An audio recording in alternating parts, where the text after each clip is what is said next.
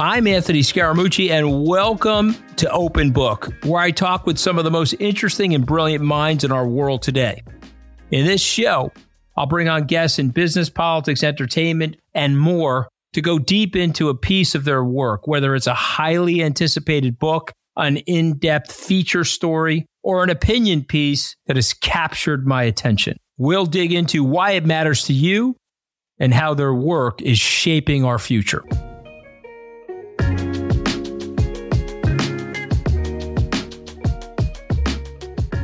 On today's episode, I talk with former managing director at Goldman Sachs, Jamie Fiore Higgins. Whether you keep up with the world of finance or not, everyone knows the name Goldman Sachs. Goldman is synonymous with all things that are admired, but also potentially disgraced about Wall Street.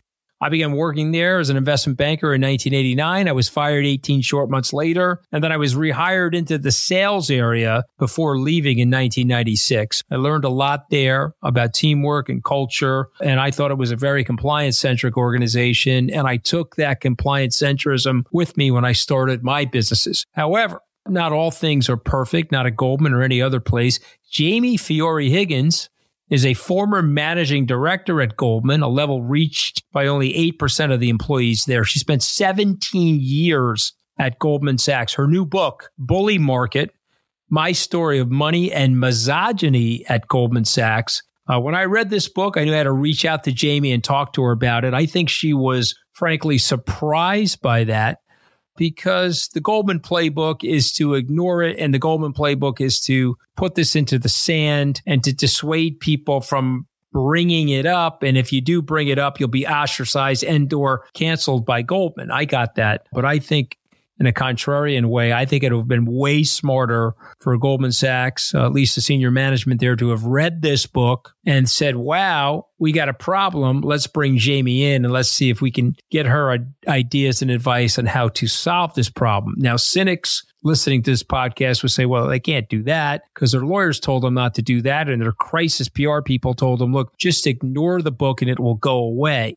Uh, but if you have that level of a persistent problem, ignoring it is not going to make it go away. If anything, it will resurface in a more ugly form. Uh, so in this conversation, Jamie talks candidly about her time at the firm. Frankly, she loved the firm, but she also talks about the ugly side of it, the harassment, the intimidation, the hush money, the drugs, the affairs, why her book was only the greatest hits of what really goes on. And so burying the head in the sand, uh, that's been a two decade, perhaps three decade strategy. But I am absolutely convinced that that dam is breaking and it will be better for all of us in large or small corporations, big and small businesses to address these things head on. Okay. Now, look, I am not a woke person. Uh, some of the people on the left who are woke, they describe me as somebody as being in a coma. Forget about woke or not. Uh, but the truth of the matter is, I just want to treat everybody equally and treat everybody fairly. I often tell people at Skybridge, you're going to be paid fairly, not equally and I'm going to treat you fairly, not equally. So it doesn't matter your skin color, your sexual orientation, your gender. If you're doing the work, you're going to get paid a lot of money. And if you're not doing the work, we're going to either ask you to leave or pick it up and knock it off. But I think that plain type of speaking is very hard to do in a corporation because uh, people are so sensitized to the potentiality of lawsuits. So Jamie and I discuss a lot of that. How the fear of Goldman, Mother Goldman, all roads lead back to Goldman. We have governors that are from Goldman. We have former secretaries of Treasury that were from Goldman. We have Federal Reserve governors from Goldman, IMF leaders, etc. All roads lead back to Goldman. And so people do fear potential repercussions from Goldman. I'm actually saying the very opposite. Even though I'm an alumnus there and I love my experience at Goldman, this podcast is about making things better and the only way you can make something better is acknowledging that there is a problem. So Jamie and I get into that. And I will say this about Jamie. There are women still at the firm that are saying thank you to her. Thanks for speaking for me because I can't. And what a shame that is actually, because those women are sitting there in that sort of Faustian trap where they want to make the money and do great things in their corporate or professional careers, uh, but they're also f- afraid to speak out if they're not being treated fairly. And that's a big shame. And hopefully, this will lead to the process of them being able to seek reform and fairness. And by the way, this is not just a problem at Goldman Sachs or Wall Street. This is a problem all over the world. And you only need two people for that matter to have this sort of power dynamic. And Jamie and I discussed that as well.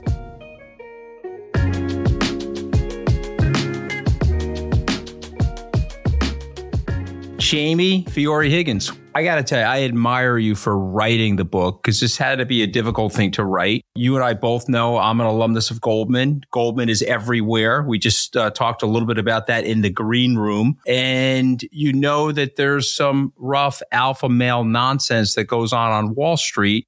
Let's get right into it. What inspired you to tell the story? I left Goldman with zero intention to write a book. And what inspired me was I had this amazing opportunity to spend time with my kids, which I had never really had a chance before. And people would ask me why I left work at 40. Usually you don't see people who kind of leave at the height of their career. And I would just tell them little anecdotes. And don't get me wrong, at the time, I knew the experiences were kind of inappropriate, but seeing someone outside of Goldman react to what was happening with me made me see it in a whole new light. And not only was I a victim of this kind of toxic workplace, but then I really perpetuated it too. I didn't help other people where I could have. And so for me, writing the book is to really shine light on what powerful organizations do to people. And I wanted people to understand that not only can people be victims, but they also could be perpetrators. And, you know, I definitely know that in, in the height of the Me Too movement, I was part of some women's Me Too stories, and I'm not proud of that. But I felt like it was really important to talk about all sides of the story to really shine light on how money, power can affect people. You write about it in the book, so I want you to elaborate it. When you say that you were part of other people's Me Too stories, yeah. go a little deeper. What does that mean?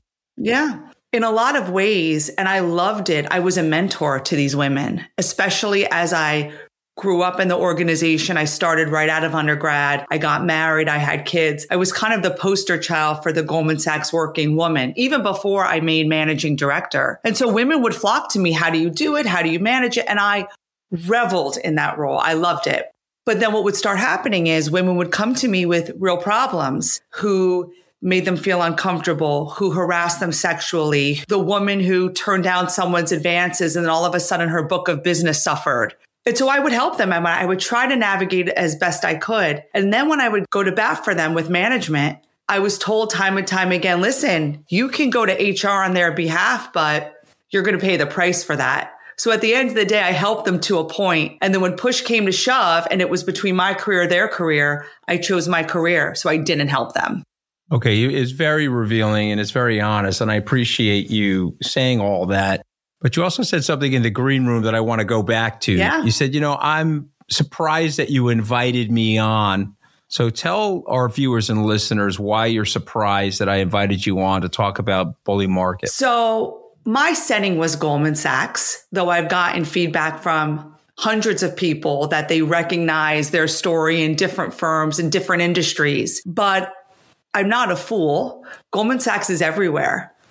The governor of my state is from Goldman Sachs. Goldman Sachs is in DC. Goldman Sachs is in Hollywood. Goldman Sachs is everywhere. Although I feel like I wrote a well written and revealing book, I feel like a lot of people, I know a lot of people aren't taking the opportunity to talk about my story and have me on because of fear of repercussions from Goldman Sachs. Yeah. So you're breaking the bro code inside of Goldman Sachs by talking about this a result yeah. of which you're fearful of repercussions, but also people in the media would be fearful of repercussions given the power that Goldman has, right?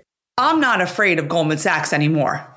That's done. I spent 20 years of my life in fear of what the mothership thought of me. I don't care anymore about that. What I'm observing is how many other people in this world are still fearful of Goldman Sachs. And because of that, might not want to associate with me in the book. And I understand it, Anthony, because that was my life for so long. I found it interesting that so many different people in different aspects. I mean, I worked for Goldman, so there's no surprise that I was fearful of them, but it's amazing to me to see how people who Oh my gosh, so and so would love your book, Jamie. Oh, but you know what? A C suite executive from Goldman spoke at the annual conference. I don't think they're going to have me on. I don't think they're going to showcase my story. Right. No, listen, I get it. I mean, I worked there. When I got there uh, in 1989, you know, I was a rite of passage for me. I was a blue collar Italian from Long Island. I was wearing polyester, 100% polyester suit when I was being interviewed. My mother thought that that was like the greatest outfit I could have ever had on. And one of the partners there told me I was dressed like a moron and go get some clothing at Brooks Brothers before he invited me down to the callback interview. This was up at Harvard Law School 33 years ago. When I got to Goldman, eventually got the job, uh, there was one woman partner.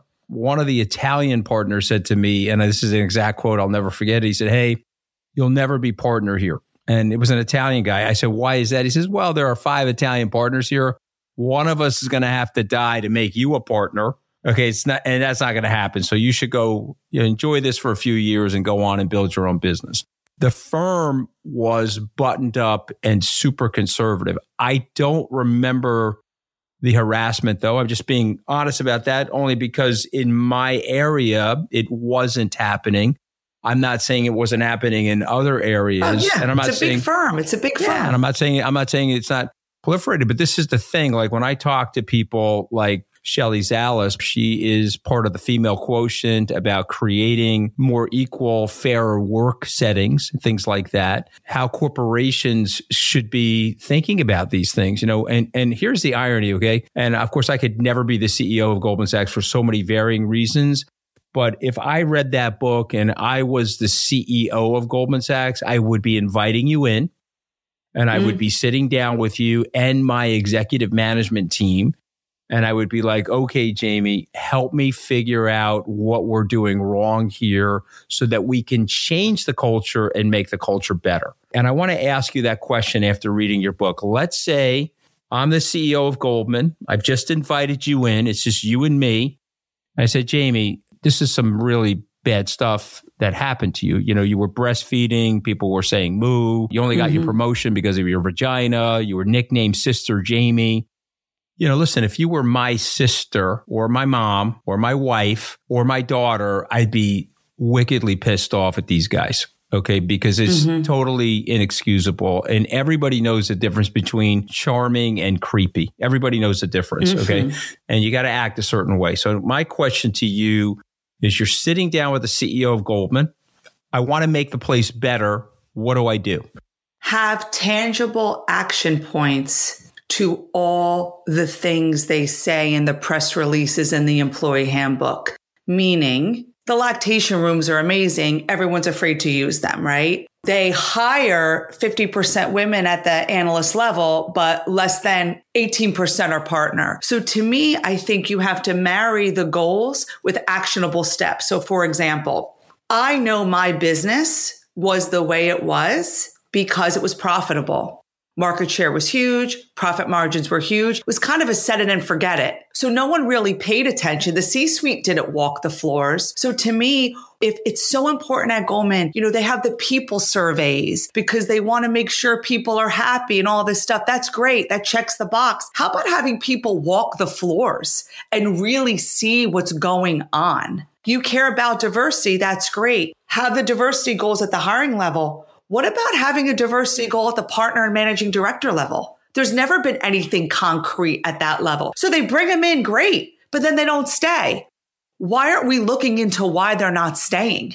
I left Goldman Sachs. I didn't even have an exit interview after 18 years. So to me, I think there's very specific things. Also, HR. And listen, I know a lot of people who worked in the HR department at Goldman, and I know they really wanted to have a good experience with their employees, but management there cannot protect employees where they're subsequently being pushed around by the power of the profit centers. If HR were an independent body that were their own profit center by being a third party that contracted by Goldman, I think that they would look out for employees more. As opposed to, I mean, in my story, when I finally went to employee relations, human resources to complain, I was outed the next day. And guess what? Those guys wanted a job working for my partner. So they basically sold me out to get to the money side because HCM, human resources, is a cost center, not a profit center. So I think there's very specific things you could do outsourcing HR. We have compliance officers at Goldman at the ready to make sure we're not going to be, you know, arrested by the SEC. What about culture officers to walk around and really make sure things are on the up and up? Specific retention goals because you're not going to have that true diversity of thought unless you have diversity from the bottom to the top. So I think there's a lot of specific things. And oh my gosh, if Goldman Sachs invited me, I would be thrilled to go there. Yeah, I think we have to flip these things around. Okay, so the old cultural identity is, oh my God, some bad things happen to Jamie. It's a one off situation. That's not how the firm handles things. Let's ignore her and let's deep six this thing so it doesn't become a public relations nightmare. But the flip side is it could have been a public relations opportunity for the firm. They Absolutely. could have turned around and said, Oh my God, that was the first thing I did. Okay. I have a mom. I have a wife. I have a daughter. Okay. I have a sister. The first thing I got done reading your book I was like, okay, if I was in a responsible position there, I would want to know how to fix this. Okay, so let's go right to the beginning if you don't mind. You have a chapter in the book on orientation. The doors were locked at 7 a.m. I remember this shit, by the way. So I'm with you. I know this. you do. Take us through your first day at Goldman, the excitement of it, but also what was going on and what you were observing culturally. Well, I couldn't help but smile when you were telling me about your polyester suit because it was kind of similar. You know, I walk in, my suit from TJ Maxx, my shoes from Payless. I had had to leave so early because I lived down in New Jersey out west, commuted two hours to get there. And entered this world, mostly men, everyone very well educated, but I was well educated too. So the education though transcended the degree. It was like this awareness of a different culture that I hadn't been a part of. Those first couple weeks, oh my gosh. I mean, doors locked at seven. So a very punitive environment, right? And I'll never forget, you know, that first day, the banging on the door from the poor guys who were late, super late nights, you know, projects and then booze cruises and spa days and, you know, getting home at two in the morning and getting up at 4 a.m. to do it again. But what I also noticed was that so many people from Goldman were part of this culture of affluence I wasn't familiar with, kind of growing up working class in New Jersey. They just kind of seemed to know how to interact with the partners, how to talk to them, the country clubs, the Broadway shows, that kind of like laissez faire attitude. And so I felt so fortunate to kind of get this job after 40 interviews. But from a Sesame Street, one of these things is not like the other that's what I felt. I was like, wait, something's off here. And not only just because I was a woman, because I just felt like I didn't grow up with the money that they had. So you started Goldman Sachs nine years after me, but I had that same experience. I was a fish out of water. I had never hit a golf ball. I had never swung a tennis racket. You know, my parents had no money and that was fine, but there was definitely some secret handshakes that were going on. And there was definitely, well, I went to this school or I went to that school. By the way, I went to Harvard. Okay. But I was a young boy in an old boys network and I didn't have any network to speak of. And I always felt like I was a little bit of an outsider inside the firm. Mario Gabelli, who became a dear friend, he's a money manager up in Rye, New York, Italian American. He said, Hey, man, you're going to have to shave the points off of your personality and not be you if you want to survive there. So go get a job or go start your own business. This way, when you're 50 years old, which is still a young age, you go work and uh, have a successful career. He gave me great advice. I left the firm at age 32, started my first business, uh, went on and sold that, and obviously created another business. I flamed out in the White House, but that's not for this podcast. Okay. uh, we're talking about you, Jamie. So tell me about the diversity song. It's a song inside of Goldman Sachs about the diversity and the togetherness. And tell me about the reality that you wrote about mm. in the book. And it's a lot of what you talked about. It's a culture of not diversity, but assimilation. So they have all the right talking points about bringing in diverse population. Okay. And you can even argue I was a boon for them. I was a female managing director. But at the end of the day, Anthony, I was successful not because I brought my own opinions and sensibilities based on my experiences to the table. It's because I assimilated with the corner office. And that's really, I felt the key to success. So even when they bring in diverse populations, if you are, you have to sing the tune of the corner office. For me, it was even like I had to pretend I liked certain alcohol. I had to pretend to like certain hobbies, follow certain sports teams. And honestly, I would ask my husband, my husband had some experience sailing as a kid. So I was able to talk about sailing. I had to follow the Jets and know how they played on Sunday, even though I had no interest in the Jets. But it was all just trying to fit in. And yet when you brought your own interests to the table, they were like discounted. So for example, I always made my kids their Halloween costumes. My mom made mine. I always wanted to make their Halloween costumes. So every year I would take a day off, a vacation day, which I'm allowed to make my kids Halloween costumes. One time I mentioned it to my boss. He was like, don't ever mention that again. So vacation day that we all earned, but yet it was not a value that I wanted to do something for my family, but you could go, you could go use your, you know, vacation days to go golf in Ireland. That's perfect. Okay. So, so go, go into that though, because I think there's an ethos there that's very true about Wall Street, right? There's a fraternity Okay. It's not a sorority. We both know that. That's right. And it's a fraternity. And so certain things that are acceptable to a fraternity wouldn't be acceptable. Like you just right. said, what are, what are some other things that wouldn't be acceptable? And the men suffered as well because there are some guys who wanted to go to the Halloween parade. They couldn't. Wanted to go to their kids. If the kids had a doctor's appointment, they couldn't. Then forget about wanting to actually pump for your kids and provide breast milk. Though the guys would leave every day in the middle of the day to get their wingtip shoe shined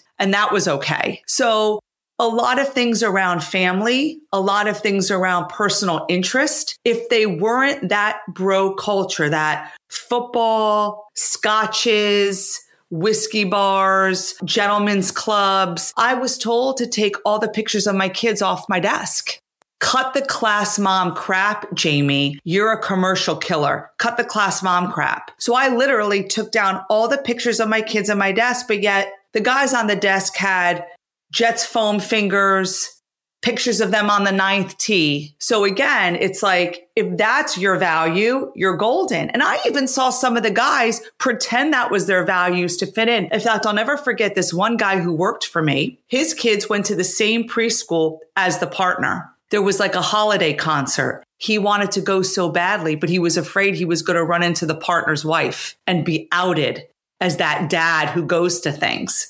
Because the partner would brag that he didn't even know where his kid's school was. Right. And it's, it's part of that machismo. I got it. I'm an alpha right. male. Uh, I'm a machismo. And kids are for right. the wives right. and the nannies. So I had an incident at Goldman, which I still laugh about. I'm 27 years old. I'm at a partner's house for dinner. The partner asked me, Hey, can I see you for a second? I get up from the table and we're walking into his powder room and the faucet is dripping. And he looks at me and he says, Could you fix this for me? And I looked at him. I said, what do you mean? And it dawned on me, wait a minute, I'm Italian. I'm blue collar Italian. I must know how to fix the faucet. Meantime, I went to Harvard Law School, right? So I looked at him. I said, as a matter of fact, yes, tomorrow morning I'll have it fixed for you. Okay. I called my cousin Bobby, who is a plumber. I sent him to the guy's house. I paid for it, by the way, and I fixed the faucet. And I just left mm. it at that because mm. what was I going to do? Or what was I going to say to anybody? And it wasn't going to change, Jamie.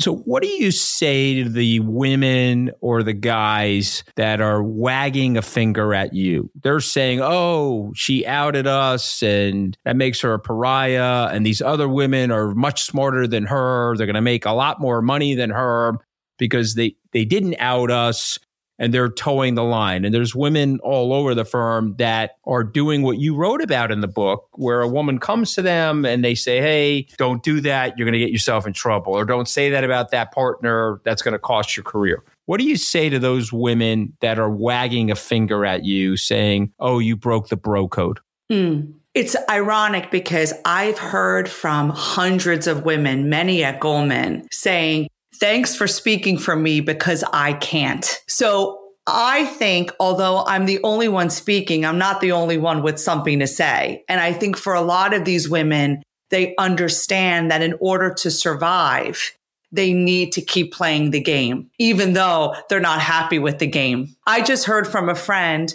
who is at a conference right now and she's like, Oh, they're going to the strip club tonight. So it's still happening and they can't say anything because they want to keep working. And listen, there are some people who are going to think I'm, I'm crazy because they're still you know they're still they're still drinking the kool-aid there. In fact you know there's a goldman sachs class action lawsuit. When it first started i was still at goldman. I thought they were crazy. Because when you're in the thick of it you don't want to see the truth. Because to see the truth is to accept what you are doing and what you are tolerating. And that's scary. People don't want to see that. So for the people who think I'm crazy, I view them with some tenderness because I know they're stuck in it and I know they can't get out. I mean, it's it's incredibly powerful and, it, and it's very well said.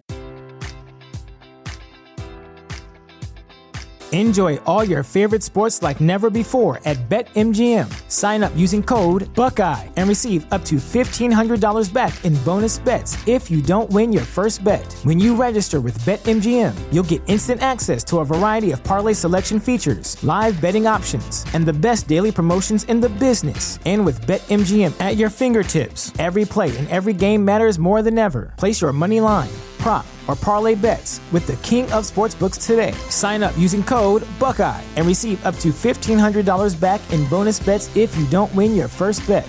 BetMGM and GameSense remind you to play responsibly. 21 plus and present in Ohio, subject to eligibility requirements. Rewards are non-withdrawable bonus bets that expire in seven days. Gambling problem? Call 1-800-GAMBLER. In partnership with MGM Northfield Park.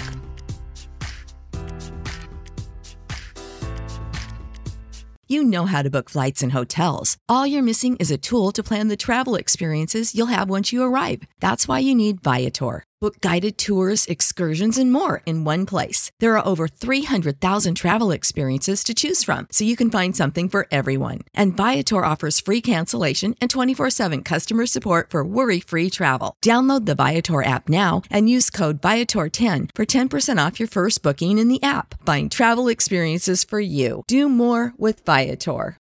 For the ones who work hard to ensure their crew can always go the extra mile, and the ones who get in early, so everyone can go home on time. There's Grainger, offering professional grade supplies backed by product experts so you can quickly and easily find what you need. Plus, you can count on access to a committed team ready to go the extra mile for you. Call, clickgrainger.com, or just stop by. Grainger, for the ones who get it done. Do you think the book will change anything? I think things are changing. So I've been doing a lot of book clubs with my book. I had a woman in my book club. She worked at um, Kidder Peabody in the 80s. You should have heard her stories. So I think every generation, things are getting better. Do I think my book is going to change it 180? No. I mean, hey, if Goldman Sachs invited me in, maybe it would. But I think it's having people think about things. I've heard from a lot of men who are currently on Wall Street. One said to me, You know, Jamie, I don't think I am contributing directly to a toxic environment, but I don't think I'm looking up enough. And he called it the power of saying, knock it off. And he's like, I'm going to say knock it off a lot more. And you know what, Anthony? If some of the guys who really were so difficult with me, maybe if someone had told them to knock it off 20 years ago, their behavior would have been tapered yeah. down. You know, but some of that is they're repressed assholes, right? I mean, you do know that, right? I mean, they probably, forgive me for being so vulgar, but they probably had no action in high school. Okay. And they were these nerds. And so what ends up yeah. happening is now they got some power and they got some money and they're going to do a big flex on somebody because they're a, an attractive woman. A hundred percent. Do I have that wrong? I mean, no, no. Listen, I should look at these guys. There's no way this guy got any action in school because look at the way he's acting now, you know? Yeah. There's definitely some people who you can tell are intoxicated with the power that they have because clearly they didn't have that type of autonomy in their childhood or their young adulthood. And listen, I'm not saying for, you know, the characters in my book that I talk about, did they read the book? Probably not. But I do feel like a lot of young people today want something different from their careers even the guys too. Do I think that my book is inspiring some conversation? Absolutely. I've had people reach out to me saying, you know what, who's head of DEI at a firm saying, wow, you know what, like, I think I have to pay attention a little more about what's going on the day to day in my businesses. So I'm hopeful that some people are inspired by some of the things I talk about in the epilogue and also just having a conversation about it. And if we bring light to these topics and talk about it and shift thinking, that's how you're going to see change. You got to shift some thinking first. You know, I'm going to test something on you, and I want you to respond. You didn't have an exit interview because mm they don't want to hear what you're going to say in that exit interview, and they don't want to be not. liable for what you're going to say in that interview. They got to record or write down notes of what you're saying. And so they want to have some level of plausible deniability. Do you think that that's true for most big corporations? Absolutely. Absolutely. And also, too, if I had an exit interview, would I have let it rip? I don't know. What's the point then? It was too late. I had already tried. I had tried to use the Goldman Sachs system, right? I used employee relations. I used, you know, human resources. I lodged complaints. They had said, Oh, if you see something, say something. We want to know. But clearly in my experience, they didn't. So yeah, I do think the exit interview is a bit smoke and mirrors. And I probably most of the time people aren't really honest because what's the upside for them?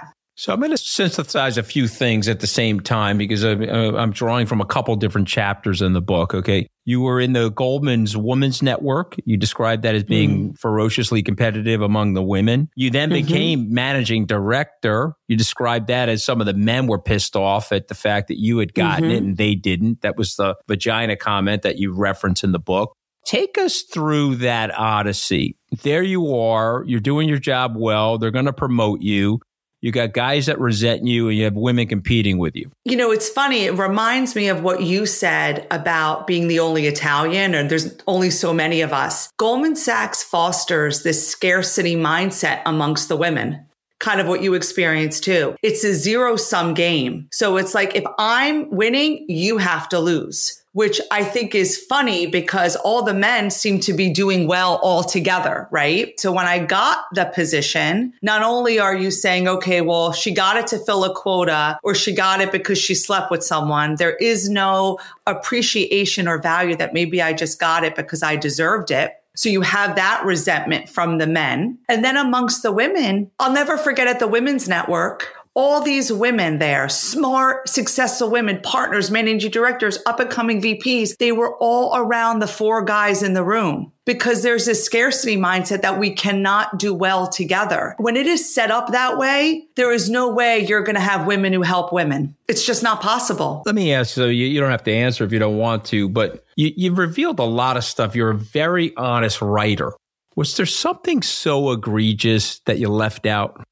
There's it's it's interesting because you know I was talking to a friend and she had said, think about all the things you didn't put on, didn't put in the book. Um, you know, in terms of egregiousness, I mean, the assault was probably the most egregious yeah. thing because that was physical hands on me. Right. But, you know, there were stories amongst the women. I mean, there was a woman who I'll never forget. I was at a big hedge fund meeting. It was one of my first ones and I was making a presentation and I did great. And then we were having drinks at the bar and she went into this whole monologue about my sex life, how I liked it, how I didn't like it, how I was a prude, sexual positions. It was so embarrassing. It was with this hedge fund PM. And I remember, you know, the next day telling my manager, and he's like, This is Goldman. Like, this is like one regular, he would say. This is one regular. This is not, this is not a big deal. So constant aggressions like that. I mean, all the drugs, all the sex, all the affairs. In my book, I kind of talked about the greatest hits, but there are just so many little anecdotes and stories and so many too stories about women who I didn't help. In fact, I heard from one a couple weeks ago. She sent me a private message. Jamie, I'm really happy for your book, but if I'm brutally honest, remember when this happened and that happened and that happened? In fact, in the book, I talk about a guy. This was the gentleman who ended up assaulting me, who was having an affair with a client. And I told my boss about it and he said to me, well, you could go to HR about it, but I'm not getting rid of this guy because he has something better than a 4.0 from Harvard. I say to the Harvard graduate, he was a scratch golfer. And so he was always protected. And so I didn't report it to HR. I've heard from two women since who went to HR with the same complaint because he was having an affair with a client and his wife started calling me. His wife called two other women they went to HR. Within six months, their reviews went down, and within 12 months, they were fired. I've heard of more stories since I wrote the book because women have read my book and said, Oh my gosh, the same exact thing happened to me. And I don't know why I got fired from Goldman. And this is now 10 years in the rearview mirror and they're still suffering from it.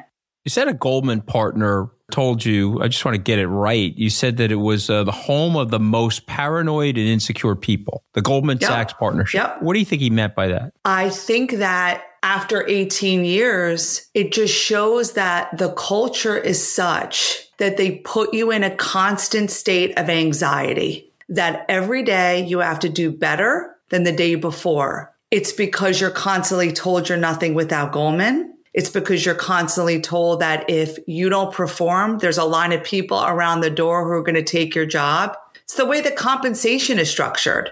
You're always working for that next bonus. The carrots are constantly dangled in front of you. And so in order to survive, and thrive, you have to be willing to accept that kind of environment. And I think the only people who do are paranoid and insecure people. I certainly was. I felt like I hit the lottery with that job coming from West New Jersey without connections, without money. My first year at Goldman, I mean, more than my parents after 40 year careers. Yeah. Well, that was me. My my father was making $32,000 a year as a crane operator. So I, I, I had quadrupled that, you know, my first year. Yeah. And so you're feeling like you're not only working for yourself, but you're working for your family just to make them proud. I mean, that's all, all the sacrifices they made were for this opportunity. So for you to walk away from it, you're walking away from it for your siblings, for your parents, for your grandparents. Right. And so for me, I was that paranoid, insecure person. And that's how they like it because that's how people conform. There was an expression, these British women, they were meeting their husband sailors at the port uh, and they were back from whatever their expeditions were. And it's a very famous British expression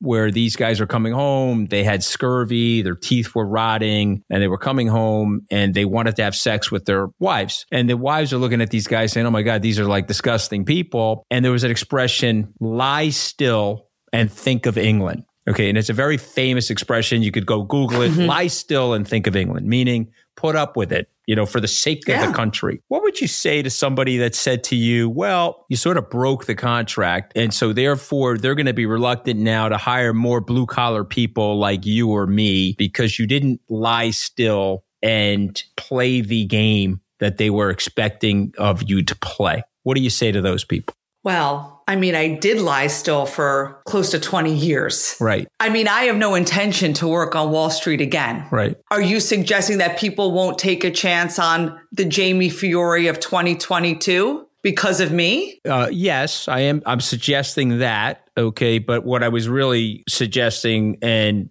I don't want to put words in your mouth, but what I was no, suggesting no. is I'm hoping that your book is a beacon for people. I'm hoping that your book is an icebreaker for people. And I'm hoping that the response would be, yeah, you know what? I took it for 20 years, but it was impossible to take it any longer. Moreover, I'm hoping that the book will provide an opportunity for people younger than me coming into these businesses not to ever have to take it, you know. Uh, and, and, I'll give you an example. You know, my my gay friends tell me that their lives. I'm 58 their lives were brutal. Now there's a 28 year old gay man, you know, that actually works at Skybridge, and he feels like his life has been liberating because of mm. all the work that got done, frankly, by an older generation of gay activists, gay honesty.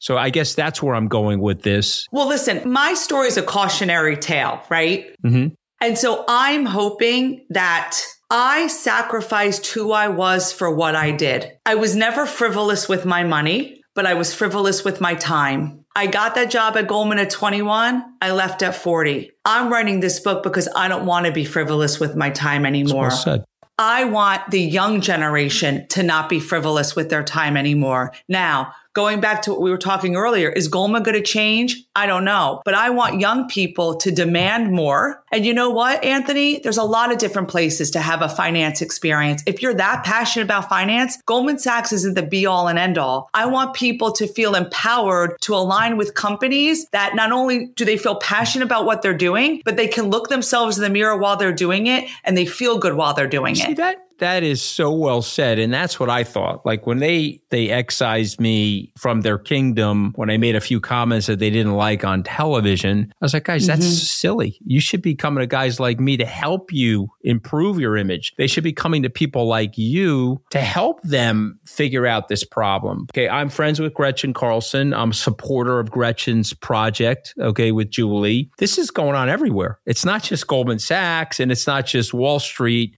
this is a corporate contagion. This is going on everywhere because the structure of a corporation, weirdly, because of all the passive aggressive communication, allows for it. I can tell you this That's bullshit right. does not go on at Skybridge. Okay. I would end that bullshit in 30 seconds. Okay. And the fish thinks from the head down. Okay. The women in the firm get treated with respect. By the way, they get treated equally. So if they're not doing the job, I'm going to look at them and say, hey, you're not doing the job. I don't care what your sex organs are. You're not doing the job. Do the job. And I'm sure you pay them the same A too. hundred percent. If anything, more if they're doing the job. That's Okay. right. My my general counsel was on maternity leave when I made her a partner.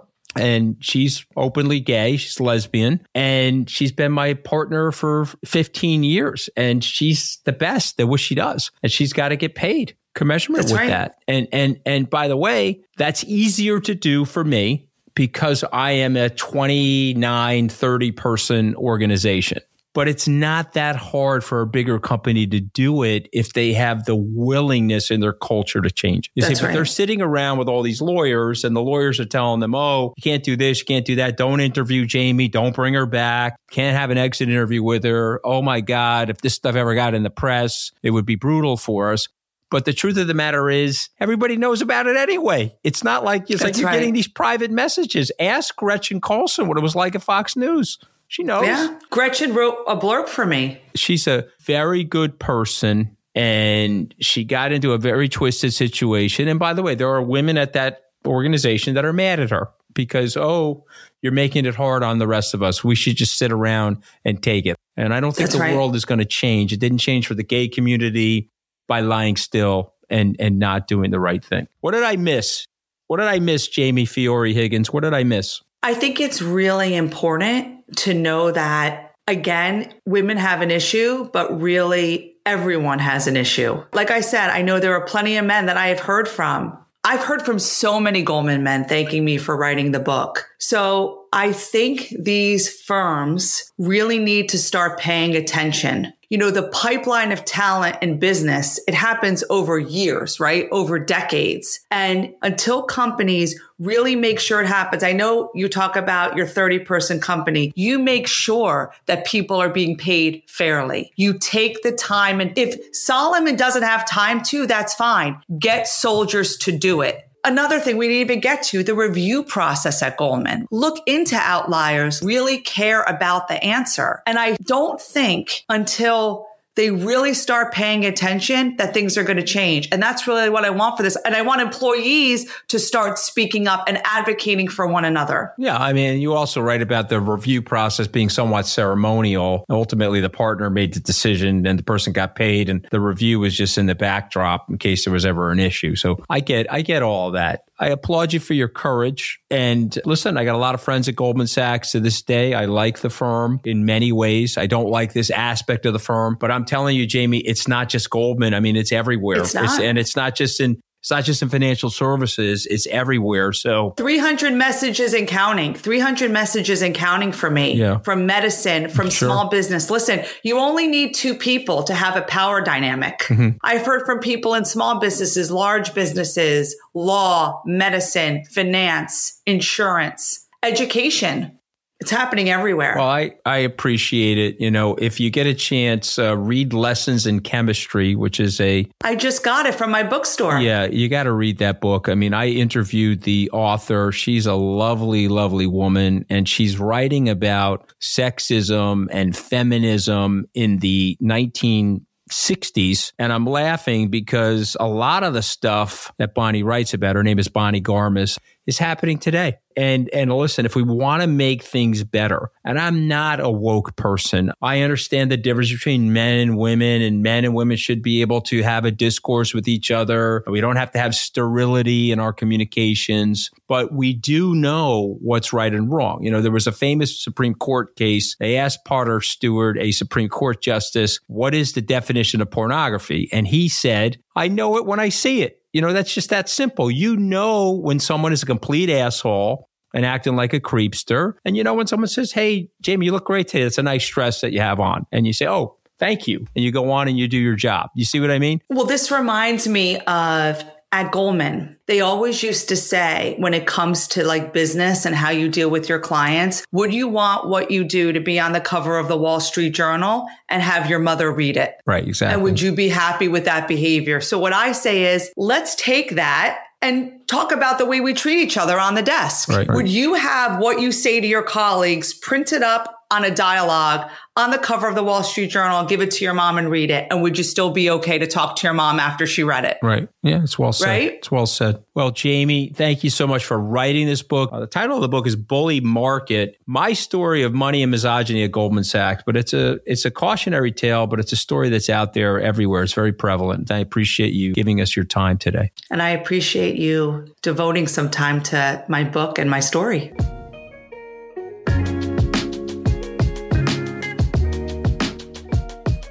Hearing Jamie's story, it's upsetting to me, but it's not surprising. And when I tell Jamie's story to friends at other large corporations, particularly women, the reaction is, yeah, that's incidental. Uh, it's not just at Goldman Sachs or on Wall Street. It's quite pervasive. Uh, let's shine a light on this stuff so we can stop this nonsense, knock it off. I would say to people who have outdoor plumbing fixtures like myself, i.e., men, knock it off. Okay. Treat the people at the workplace like they're your mom or your sister. Be polite and be respectful. There's no need to be sterilized. Of course, you can tell a woman she has a nice dress as long as you come across charming. Every woman knows the difference between charming and creepy. It's like an instant analysis, like zero one for a computer microprocessor. Just be charming and relaxed at work, and it'll make the workplace better. Uh, and it'll also create a greater diversity of ideas which all of us need, particularly now in this brutal economy.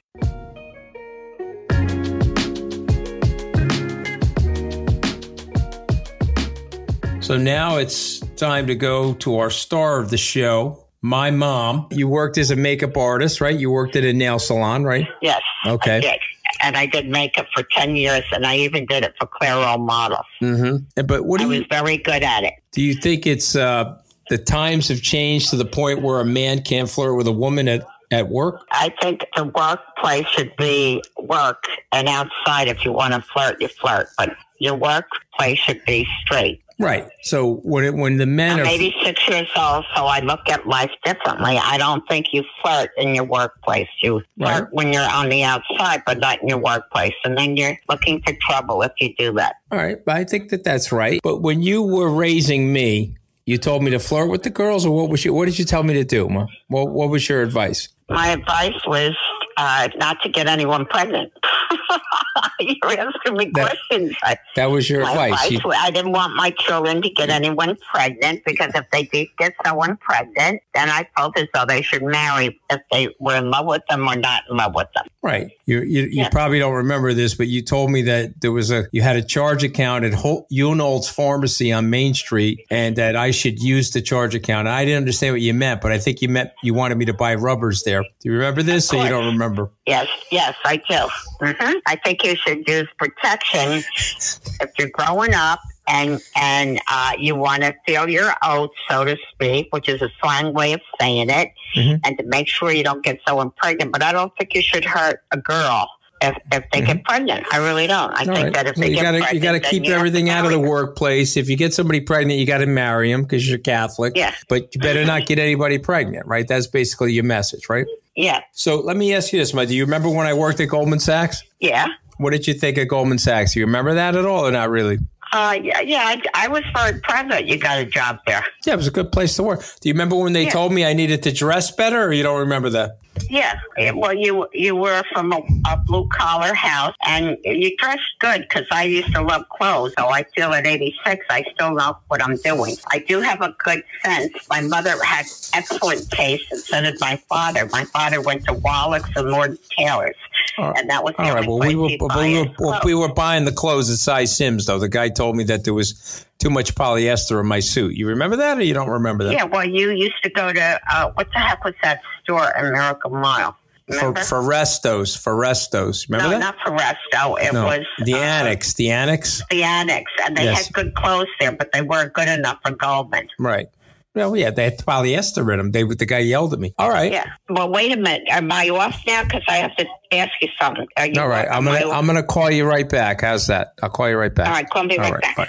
I am Anthony Scaramucci, and that was Open Book. Thank you for listening. If you like what you hear, tell your friends, and make sure you hit follow or subscribe wherever you listen to your podcast. While you're there, please leave us a rating or review. If you want to connect with me to chat more about the discussions, it's at Scaramucci on Twitter. It's also at Scaramucci on Instagram. You can text me at plus one 917 909 2996. I'd love to hear from you. Let me know what you think and who you'd like to see on our show next. I'll see you back here